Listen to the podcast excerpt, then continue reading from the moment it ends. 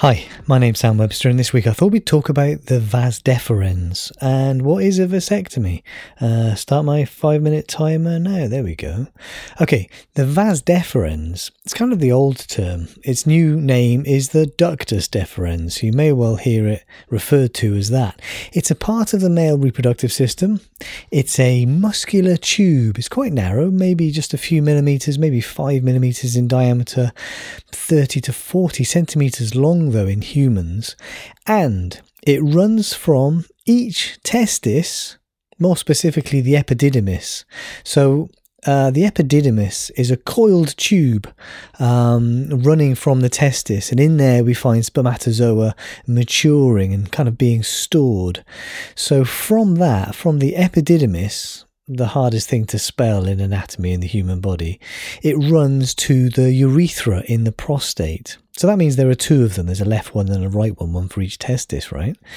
Um, we kind of change its name though to the ejaculatory duct for the last part.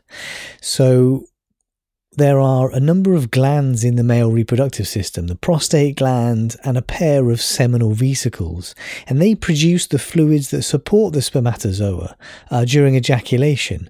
When the duct from the seminal vesicle joins the ductus deferens, we change its name to the ejaculatory duct. And the ejaculatory duct is the last part of the ductus deferens and it's in the prostate gland and it's that that opens in the urethra. So we have the testis, the epididymis, the ductus deferens runs from there becomes the ejaculatory duct when the duct of the seminal vesicle joins it, and then that ducts into the urethra. And the urethra is a tube that's passing from the bladder out through the penis. It descends through the prostate gland. So it goes down through the prostate gland, and its job then is to carry urine from the bladder to outside the body. And it also then carries the spermatozoa and the other uh, fluids supporting the spermatozoa of the semen. All right, so we started outside the pelvis which means that the ductus deferens has got to pass through the abdominal wall to get into the pelvis. And it, it's part of the spermatic cord. So the spermatic cord has a whole bunch of structures, blood vessels, nerves, and what have you. And the ductus deferens, as part of the spermatic cord, passes through the inguinal canal, a specialized tube in the anterior abdominal wall.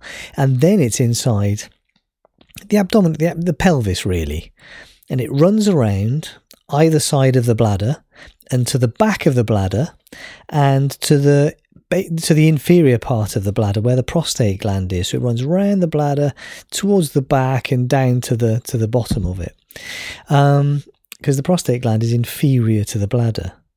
All right. So the ductus deferens is a muscular tube that carries spermatozoa.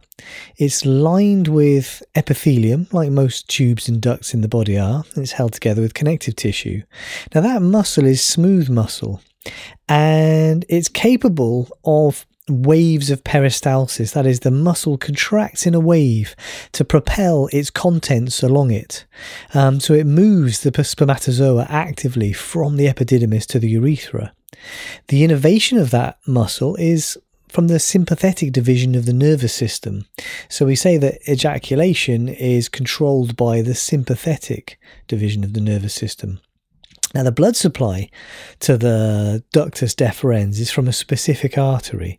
It's the artery of the vas deferens or the artery of the ductus deferens, so should be easy to remember, right? This artery of the ductus deferens is usually a branch of the superior vesical artery, sometimes the inferior vesical artery. Now, vesical here is referring to bladder. So these arteries are supplying blood to the bladder, and we just saw how the ductus deferens runs around the bladder. So it makes sense that the artery of the ductus deferens is, is a branch of the superior or inferior vesical artery. That is itself a branch of the internal iliac artery, the major artery supplying blood to the, the viscera of the pelvis. All right, what about a vasectomy then? Or a ductectomy? We don't call it a ductectomy. If the ductus deferens is cut or blocked, spermatozoa will be unable to pass from the testis to the penis, to the outside world, right? So if both are cut or blocked, the man will be sterile. Everything else works as normal. The spermatozoa that are made, they just de- degenerate. Everything else works as normal. The spermatozoa just can't get from the testis to the penis. So this is uh, uh considered a. Oh, oh, there's my timer. This is best considered as a permanent method of contraception. It is possible to reverse it, but it's by no means guaranteed. And if you think about all the anatomy that we've just discussed, the most appropriate surgical location for cutting or ligating or blocking this tube is, of course, in the scrotum. So that's where the vasectomy happens. There we go. That's the anatomy of the vas deferens or the ductus deferens.